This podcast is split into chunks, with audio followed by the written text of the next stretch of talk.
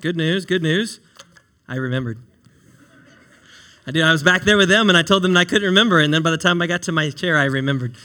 Yes. Um, before I get to that, though, give me a chance to forget, right? No, uh, before I get to that, I don't mention these very often, but I really should. They are awesome resources for us to communicate with you. And those seatbacks in front of you, there's four cards, hopefully there should be. They're neatly staggered like this so you can see them. That front one, the most important one, is a prayer card. Absolutely the most important one. If there's prayer requests, things like that that you have, this is a great way to communicate that to us. Um, and then we can get it out if you desire for us to get that out in our prayer email throughout the week. You can communicate with us that. Please use this. Um, please, please, please, please use this. Um, even if it's a private prayer request, you just want us to see it, you know, the staff in the office or the elders to see that, uh, then let us know, and that's fine. We can do things that way. Uh, there's a neat little green one there that has to do with the different ways that, that you're, the opportunities that you have to give, um, from online to in person and, and all those kinds of things. And so that's obviously an important one. Uh, that Connect card, the one that I mentioned um, just a moment ago, um, that's the one we're going to talk about here because there's another opportunity connect besides Forest Park, um, that opportunity to serve in that way. What a great, great, great way to serve, uh, to go and organize books um, for the kids. What a great thing. Um, but this was it. David and I were talking about this week. It's something that's actually been uh, kind of on my heart since I got here. I was just waiting for someone else to also share that same idea and same thought. And so we think it's time now to bring that to you. Here's what we would love we need a team of about five to seven people a team of about five to seven people that would love the opportunity to help us respond to folks on a Sunday morning. And so, uh, as you see somebody uh, come forward, as you see somebody maybe enter the prayer room, just someone that be willing to come alongside of them and, and pray with them to start with, just to pray with them, that is it. Um, beyond that, uh, we'll talk. Beyond that, we'll talk. We want to meet with that five to seven people and talk with them about what just what that means to meet somebody at the altar and, and discuss that. Um, there's even awesome programs that we can actually send people to to help get special training to, to help minister to people in those moments. And so, if you have a heart for that, you have a heart for ministering with people, individuals, one on one, praying with people and things like that. If you'd be willing to sign that connect card and say, hey, I would love to meet, what we're going to do is we're going to have a little dinner with just those five to seven people and a couple of us and talk about that and what that looks like um, because we, we know that, that there are people, that the Spirit is moving amongst us. There are people responding to that, and we want to in turn be able to respond to them. And we just need a team of people with really watchful eyes and hearts to come alongside us and partner with us in that. And so if that's you, if God has equipped you in that way to respond to people, individuals like that, you're not going to be doing anything up front, you're not going to be standing on stage or anything like that. But just respond to individuals one on one. If God has a heart, if you have a heart for that, if God has placed that heart inside of you, would you let us know? And we will be talking very, very, very, very soon about what that looks like here. All right? So use that Connect card for that uh, today. That and, and, and Forest Park, if you could help out over there. And then there's a notes card. If you don't have things like that, um, I still love to actually use uh, my, my paper Bible. Um, you should see my office during the week, my desk during the week. Uh, the staff laugh at me because I have a stack of books this far and they're all open, and I'm not. I have. I, you don't want, even want to know how many tabs I have open on my computer as well. But um, I have four different browser windows open, just to give you an idea. Um, but uh, then I've got this stack of books too because the references. It's just so cool to, to learn and to, to combine all of these, these forms of knowledge into one. But you got to write things down or you don't remember them. I just illustrated that for you. Okay? I just illustrated that for you. So, so anyway, uh, the only thing I want to mention, and that just also came to me, was some of you, many of you don't know him, uh, but one of our very, very, very, very long, long, long, long, long time family members uh, passed away this last week. And so I wanted to remind you of that. Denzel Adams uh, used to sit right there in his brown jacket um, that he would usually wear, and often um, that's where he would be. He was here when I first started, but he was dealing with some health issues then, and uh, he finally succumbed to that as, as a result of an illness. And so his funeral is at 11 on Tuesday, I believe, is what Rachel told me. 11 on Tuesday at French's. Uh, we'll send that out via email tomorrow as well. But I wanted to let you know that. That's very important to us. He's a dearly loved man here, been here as a servant for a very long, long, long time. Former principal in this community, uh, just a great, great man. And so, um, want to let you know that that was out there. We're going to start by reading scripture this morning. Okay, we are in Luke uh, chapter nine, and we'll begin in verse one. Luke chapter nine. And we'll begin in verse 1. Use your phone, your apps, whatever. Bible's underneath the seats in front of you. Those work too. Um, if, you, if you need the hard copy, that is great chapter 9, verse 1. When Jesus had called the 12 together, he gave them power and authority to drive out all demons. All demons. Now, this is really important for next week's message. yeah, no, no pastors ever do that. We never have any cliffhangers on a Sunday. Don't you think we should? Like TV shows don't do that anymore. You don't have to be continued. We'll sit down as a kid. Uh, as a kid, I would watch TV shows, and almost every one of them every week was to be continued. I've sit down with my kids, ask them, we'll watch uh, Knight Rider, or we'll watch uh, The A Team, or watch all these shows, and they all end, MacGyver, they all end with next week. Even Batman from back in the day, the old ba- to be continued. You know what's going to happen? Will he make it? Every, but in church, we're like, nope, the end. Don't come back. We don't want you to come. No, we do want you to come back. So that passage right there to cure all demons, to drive out all demons, that is important next week. Just remember that. To cure all diseases, and he sent them out to proclaim the kingdom of God and to heal the sick. He told them, Take nothing with you, nothing with you on your journey. No staff, no bag, no bread, no money, no extra shirt. Doesn't sound like a very good vacation. Whatever house you enter, stay there until you leave that town. If people do not welcome you, then leave their town and shake the dust off your feet as a testimony against them. So they, the disciples, set out and went from village to village, proclaiming the good news and healing people everywhere.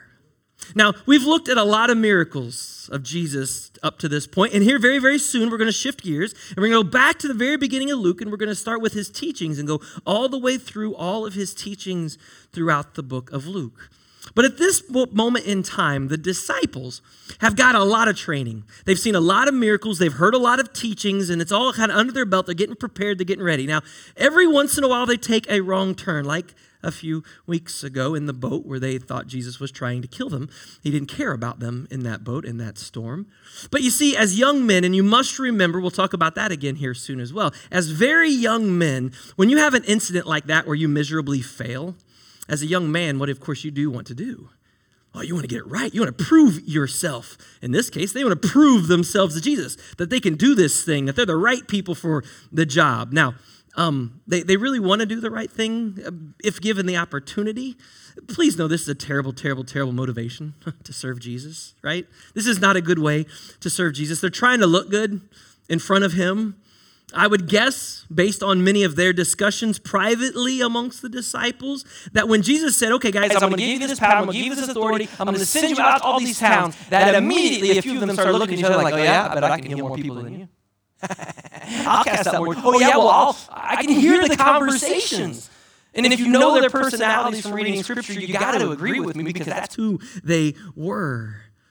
And what's really cool is that Jesus knew this about the people. He knew this about these 12 guys, and he sends them out anyway. He sends them out anyway. Why? Because there's work to be done. There's good news to be shared. Specifically, there's an invitation to be given. We'll get to that in just a second. So let's take a moment and look at Jesus' instructions to them after he gives them the power and the authority to drive out demons, to cure disease, to send them out to proclaim the kingdom of God. These are all acts of God Himself.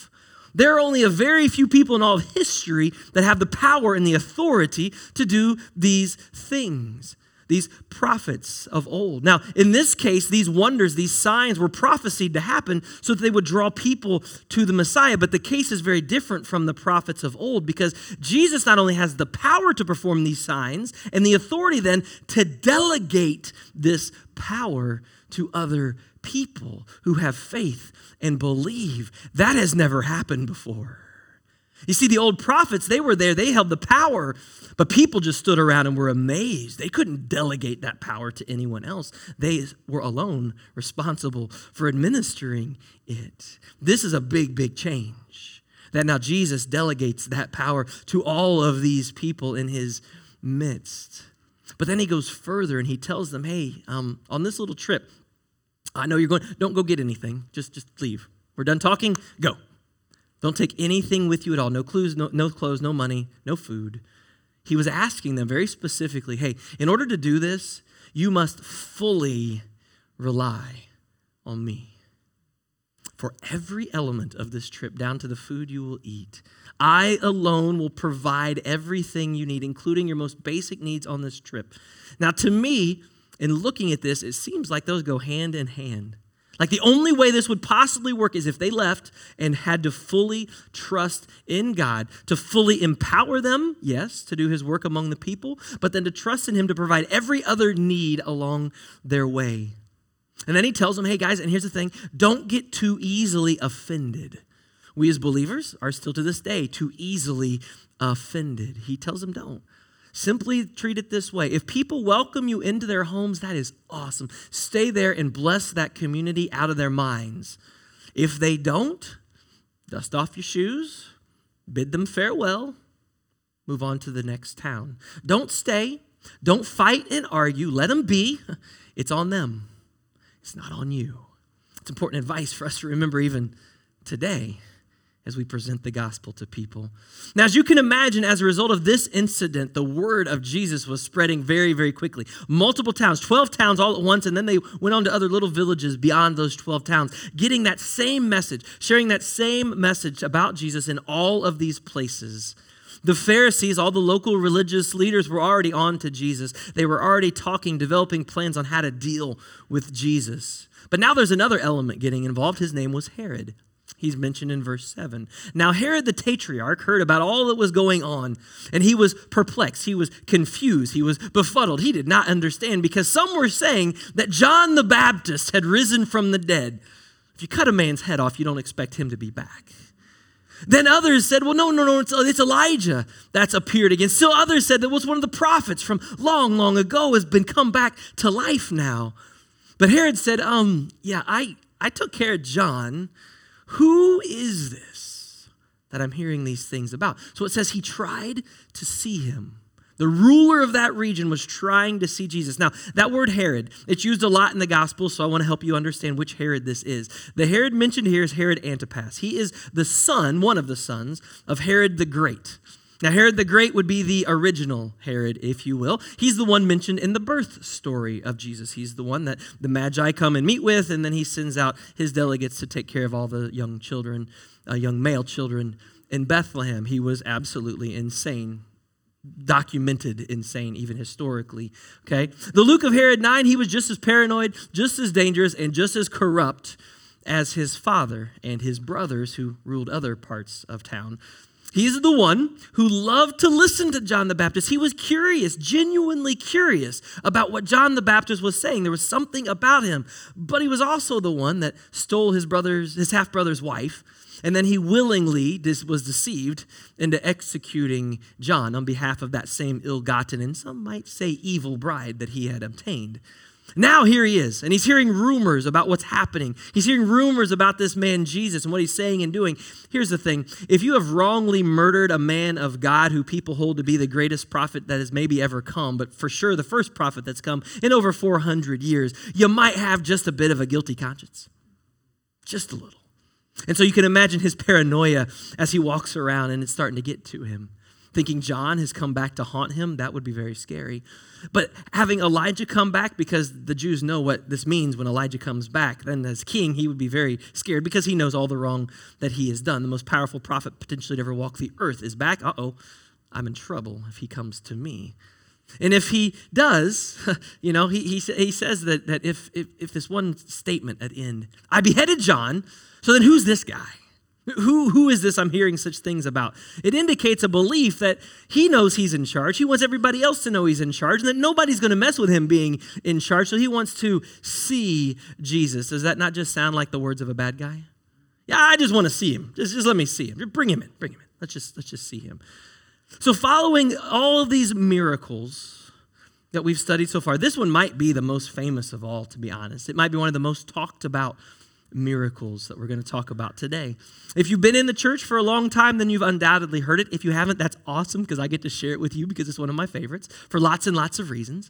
If you're uh, unfamiliar with children's programming, I promise you this one is always in the rotation of every children's ministry because it should be.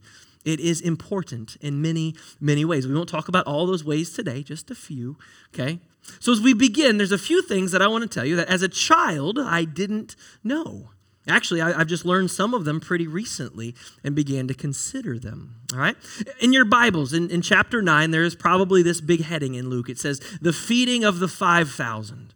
Now, that is a grand number. That's probably what most of us learned in school. It's an impressive number, especially when you learn what Jesus had to work with to feed those 5,000.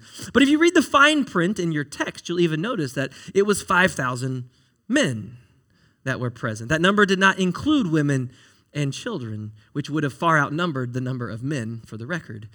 So the probable number was somewhere estimates probably around 15,000 people. That number is staggering, and I know I never learned that as a child. But that leads me to a question.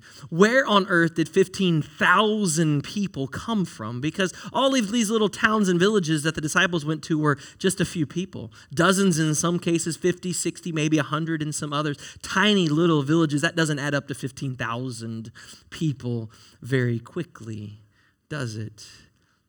And it's not real likely that everywhere Jesus walked, there were 15,000 people following him. That would create a bit of a disturbance that the Romans wouldn't be all that happy about.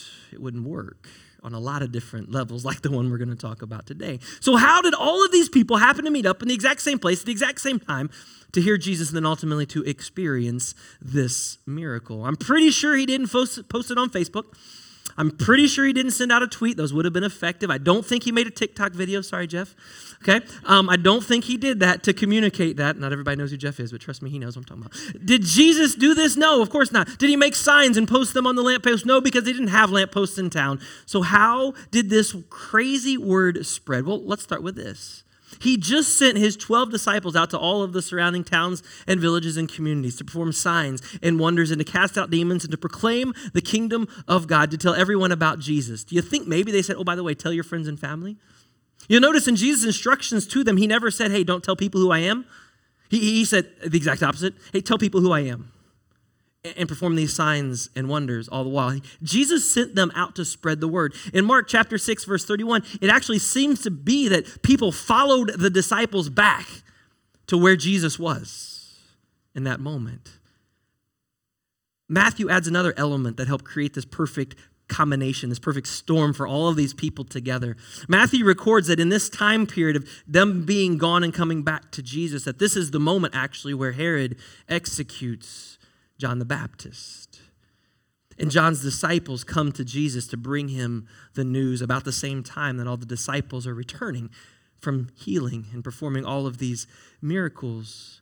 So there were lots of people that came concerned, afraid, wondering what would Jesus say about John. When you combine all of these factors and the just attraction of Jesus in general, that is how 15,000 people end up gathering in this tiny little town out in the wilderness at the same time. The miracle appears in all four gospels. It's one of the very, very few that do that. That should also t- indicate something to you. A basic rule of what's called hermeneutics, studying God's word, is when you study God's word and you see something repeated over and over and over again, that means it's important. Pay attention all four gospels there's a reason it's repeated in all four gospels it made such an impact on the people that were involved so let's just read luke's account verse 10 is where we're at then the apostles returned they reported to Jesus everything that they'd done, and I can hear them doing that. Hey, Jesus, guess what I did? Guess what I did? Guess what I did? Oh, yeah, well, I did more. Oh, I did. I... That's how they reported it. You know that's how they reported it because that's the kind of young men that they were. They took, he took them with him, and they withdrew by themselves to a town of Bethsaida. But the crowds learned very quickly where they were and they followed him there. Jesus didn't reject them, didn't turn away them. Instead, he actually welcomed them and he spoke to them about the kingdom of God. We don't know what the lecture was that day. And he healed those who needed healing. Remember, 15,000 plus people gathered this is a big stadium. It's Bankers Life Fieldhouse full of people listening to Jesus. I guess it's not, it's Gainbridge Fieldhouse now. It's not Conseco, it's not Bankers Life. It's Game. Anyway, as the huge crowd gathered, Jesus once again, he tried to create some space first. that They removed themselves. They went to this little place out in the middle of nowhere, but everybody followed, and it gave more time for even more people to join the audience. Jesus knew what was about to happen. In verse 12, late in the afternoon, the 12 came to him and said, Hey, Jesus, send the crowd away um, so they can go to all these surrounding villages and all these little communities and, and find some food and lodging because we're in the middle of nowhere and we got nothing for them. Jesus looked at the disciples and he goes, You know what, guys? That is a great idea. I love that you thought of that. Go get them some food. And they looked at Jesus and said, Jesus, that's not exactly what we said. Um, we, we said, Hey, send them away The other gospels record all their excuses. Uh, hey, Jesus, um, we, that's a great, that's a great idea. We don't have anything, Jesus. You remember, matter of fact, you sent us away with nothing. You said, don't bring anything. We still don't have anything with us. And oh, by the way, Jesus, how could we afford that? And Judas speaks up and says, hey, I'm, I'm looking through the money bag. We don't have any. Uh, we couldn't possibly afford to feed all these people. And if we did, we'd just be able to buy them bread. What good would that do? And oh, by the way, where could we go to find such a huge supply of bread to feed 15,000 people, Jesus? Uh, we kind of are out of luck. We can't do those things. One of the disciples, we don't know which for sure, spoke up. Might have been John, we don't know. We have only five loaves of bread and, and two fish, unless we go and buy food for all of this crowd. And then verse 14 is where it slips in about 5,000 men were there that day. Just feeding 5,000 men with five loaves and two fish isn't going to go too far. John shares with us the words that this is a boy's lunch, proving that there are what there? Kids. They're not men. okay, this would have been a boy. Proving there's more than just the 5,000 people. They're just by the boy alone. We're not going to get deep into the young man today. That's not our purpose this morning. But it seems that this man had, this young man had something different about him. He was willing to give up his lunch. I don't know too many young men that are willing to give up their lunch. Let's be honest. He's very hungry at that point in time. But he's willing to give it up with really no idea how it could help the group just to let you know, we're not talking about, you know, huge like party subs from Subway here. We're talking about some very small loaves, barley loaves, probably, maybe some small cakes or even cracker like things that existed back then. And he probably wasn't carrying a, a couple of nice looking bass with him to the party that day. Um, by that point in the day, they wouldn't be any good anyway. He was probably carrying some kind of dried fish or sardines with him, give you some mental picture of what Jesus had to work with. But what the boy did have was he had this thing called faith. See, he heals the two blind men. He heals the man who was unable to speak. He heals the invalid in Bethesda. He casts out demons into a herd of pigs. He heals the woman with a bleeding issue in the crowd. And of course, he raised Didios' daughter back to life. And now he feeds 15,000 plus people. Verse 18. Once, when Jesus was praying in private, and his disciples were with him, he asked them a question Who do crowds say that I am? Well, some say John the Baptist, others say Elijah, still others say one of the prophets from long ago has come back to life. And I can see Jesus nodding, mm, okay, all right. Well, how about you? Who do you say that I am? Peter's answer God's Messiah. Now, as we close today, this great transition from Luke, once when, we don't know exactly how long ago or long between these events it was, they were gathered around and, and Jesus was praying. The disciples would have been doing what they were doing most of the time when Jesus would pray. They would have been watching Jesus, trying to learn how to pray. And all of a sudden, out of nowhere, as they're observing Jesus, he just looks up at them and says, Hey guys, I got a question for you. When you're out in town, when you're mixing with the people, what are they saying about me? Now, Jesus already knows what they're saying, but he wants to see what is it? What, what will they tell me? Will they be honest with me? Now, what's awesome is what answers do they give him? Well, they give him all the good answers. Uh, some say you're a dead man walking, Jesus. Like, that's crazy what people are saying. Some say you're like one of the most famous people of all time who never ever died. Some say you're just one of those other guys, but you're back again to come and tell people about Jesus. Did you notice that nobody said, Well, Jesus, actually, uh, you're a marked man. and they're actively plotting of how they can arrest and kill you. Do you think the disciples heard that story too when they were out and about? Oh, yeah, they did. Do you think maybe they heard that they thought, oh no, that Jesus, he's a liar, he's a fraud, he's not for real? I wonder why none of them brought that up to Jesus. You know they heard him. What were they hiding? were they trying to flatter Jesus, trying to suck up to him like good little students? Because that's what it sounds like to me. Oh, Jesus, we heard these great things about you. Nobody stepped forward and said what they really, really heard. And so Jesus hears, hears all the flattery and he looks at him and goes, Okay, all right, thanks, thanks for that. I, I appreciate your answers. That's great. Um, now, who do you think I am? Who, who you, when you responded to those people and they're telling you those things, who did you say that I was? And I want you to picture for a moment those 12 guys, Jesus at the front, they're all sitting down on the ground. Jesus drops that truth bomb on them, and what do you think happened immediately? You're doing it. Silence. And then their eyes began to shoot around. Okay, who's going to answer that one? And if here's Jesus, so that means we know that Peter was here and we know that James and John were here, right? Because that's the way they always sat, according to the pictures.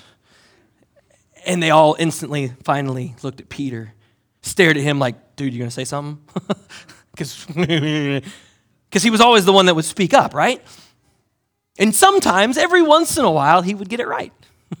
so Luke records Peter's response God's Messiah. Matthew goes a little deeper in chapter 16, verse 16. You are the Christ, the Messiah, the Son of the living God. Now, if you've accepted Christ around here, then you've heard that before because you've spoken those very words, the great confession. We call it Peter correctly identifies that Jesus is the long awaited, promised coming one who was to usher in and restore the kingdom and righteousness of God, to bring the peace of God back to Israel.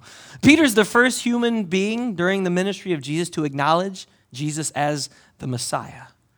John alluded to it, but he never said the words. What an incredible, incredible declaration he just made. So Jesus does pat Peter on the back. You can find that in Matthew chapter 16, beginning of verse 17. Read that later if you wish. Jesus pats him on the back with those words Hey, good job. You're right. Okay. And then he tells them, Hey, guys, that's awesome. You know who I am now. Now go tell everybody. Have fun. No. Verse 21. Jesus strictly warns them. You know, he, he tells everybody, it seems like, when he heals them, Hey, don't tell anybody. This is different. This is different. He looks them in the eye and he says, Now don't you don't, you tell anyone this yet. You, you need to wait. Because the Son of Man must suffer many things and be rejected by the elders and by the chief priests and the teachers of the law, and he must be killed. And then on the third day be raised to life. I, I, I the, because of our language and our, there's no pause there, but I really think Jesus paused for a moment and just let them chew on that. Because 30 seconds ago, they were all like, Yeah, he's king. We're his assistants. Yeah. And now he goes, Yeah, I'm going to die. And he just leaves them there for a moment to hang in that. And then he adds to it whoever wants, you, you, you, you, wanted to be my followers 30 seconds ago. Now you heard this. If you still want to be my followers, then I need to tell you this. You got to deny yourself. You know that real important thought you had about yourself moments ago? I need you to reconsider that. Deny yourself, take up your cross daily, and follow me. For whoever wants to save their life will lose it, but whoever loses their life for my sake will save it. What good is it for someone to gain the whole world? They thought they had just done that 30 seconds ago. They thought they literally had just gained the entire world, yet loses or forfeits their very self. Whoever is ashamed of me, and my words, the Son of Man will be ashamed of them when he comes in his glory and in the glory of the Father and the holy angels. Truly, I tell you, some who are standing here will not taste death before they see the kingdom of God. We'll talk about that next week. What just happened? Peter declares this great declaration. He confesses who Jesus truly is. Jesus acknowledges that and then says, Oh, by the way, what? He's just revealed his absolute identity to the disciples. I can't imagine what they were thinking in that moment, how excited, how just, I mean, just thrilled they were to be a part of this small group of people, to come in and usher in the kingdom of God into Israel. They're standing with the Messiah. They've been hanging out with him for months, maybe a year at this point. We don't know exactly. The Son of God who is there with them. And the first thing he does is tell them, Don't tell anybody exactly who I am. And oh, by the way, I'm going to suffer and be killed. Their minds, that's impossible.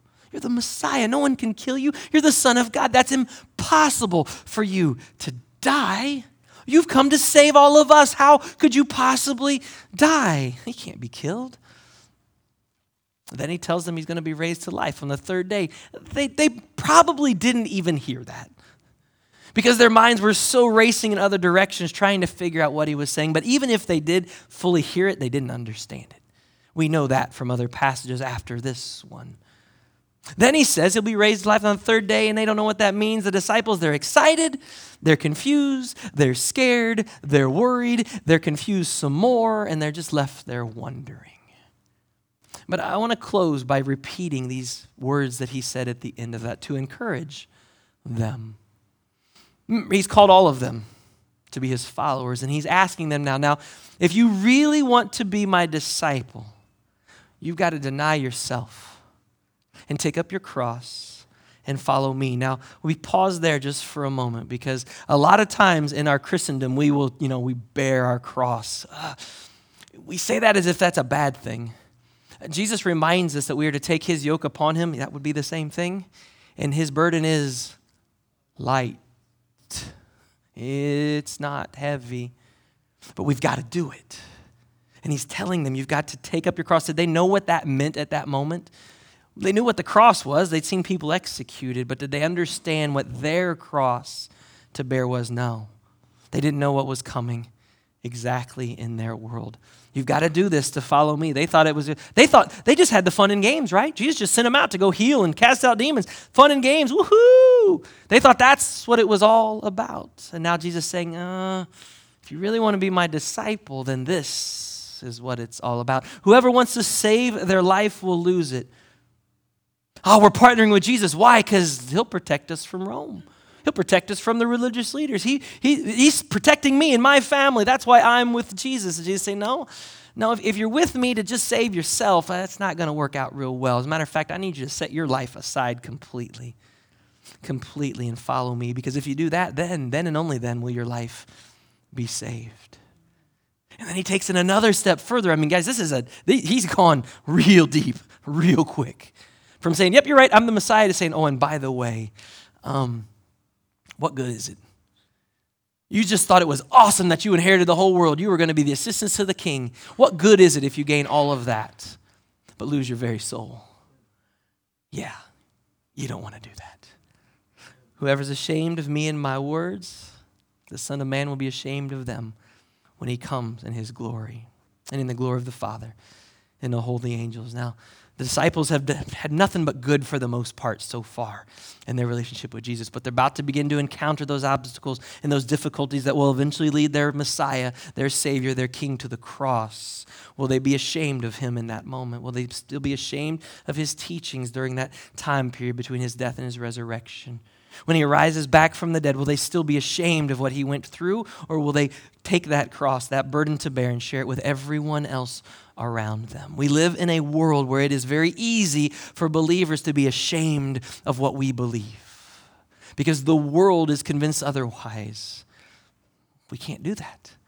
We can't do that. Are we willing to sacrifice our very own lives for His cause? Are we willing to stand up for what we believe in, the truth of Jesus Christ, no matter what those around us say? This is a challenge, a very real and direct challenge to us as believers today not just to the disciples back then. If you've never come to know this Jesus personally, one of the things that I love so much about Jesus is the truth that he always shares. He never sugarcoats things, man. He, he, these disciples, he could have lived in that moment with them for a while, days, weeks, even months, and just let him ride in that. Yeah, you're the Messiah. Yeah, we're going to be your assistants. Yeah. But he didn't. He was brutally honest in that moment. Hey, this is who I am, yes, but because this is who I am, this is what I must do. And I must do this to save you, and you must do this to follow me. And he puts it all together right there for us as believers. Are we following him like that? If you're not yet a believer, there's no point in sugarcoating it. He wants you to come to him as you are. You don't have to get anything perfect. These disciples didn't have it figured out as they were walking with him, yet he chose them anyway. But he wants you to come and He wants you to get to know Him better so that you want your life to be lived in honor and glory of Him. We live in a world that if you do that in your workplace, in your family, in this community, people will notice. When you show up for no reason at Forest Park, at Forest Park Elementary School across the way, and you say, "Hey, I'm just here because I feel bad. These kids, man, they're not able to read, and I love them. I love them with the love of Jesus and I would love to help them out. You know what? People are going to say, Why are you doing that? Don't you have something else to do? Don't you have places to go, people to see, food to eat? Yeah, but this is important. What an opportunity. Father God, as we stand before you, sit before you, bow before you right now, I pray that as a believer we understand the significance of what it means to follow you. You are our Messiah, you are our Lord, our Savior, our King. We want you to be the ruler of our hearts, of our minds, and of our lives. We want to set an example. It won't be perfect because we're not perfect, but you are. And you can allow us to live in such a way that, in spite of our flaws, people can still see you. It's a miraculous thing that you do. And Father, I pray that we choose to do that. I pray that we choose, like that boy, to be generous with all that you've given us, not just our finances. But Father, our gifts, our skills, our abilities, just pour those back into you for service of the kingdom to help those in need, whoever they may be. The difference that can be made, we will never, ever know in this lifetime. Father, we pray for those that haven't made that decision, that as we go through these miracles and as we soon begin the teachings of Jesus, that, that people respond to those teachings. It has nothing to do with me. Father, get me out of the way and allow people just to hear your words. Allow your spirit to move in their heart in spite of anything that I might say. Father, we want them to connect with you first and foremost in their life and bring them to the foot of the cross to accept the gift that you give them right now in this moment today that gift of eternal life, that gift of forgiveness, of your grace, of your mercy, of your sanctification over the rest of their life as they strive to become more like you. May we be a body of believers that doesn't just meet here on Sundays, but Father, meets here on Sundays to plug in and replenish and be prepared for battle as we head out these doors, as we leave. And let us remain connected throughout every day of the week. We can't come back next Sunday to refill. We've got to stay tapped into you every single day to fight the battles that need fought around us, to love every person that we come into contact, no matter how hard it may seem. Father, if there's anybody here this morning that's worried, that's fearful, that's just in need of prayer, we pray they come forward and allow us to pray with them, over them, for them, and allow your spirit to move in their life. Father, what a blessing it is to be here surrounded by your love and in your presence.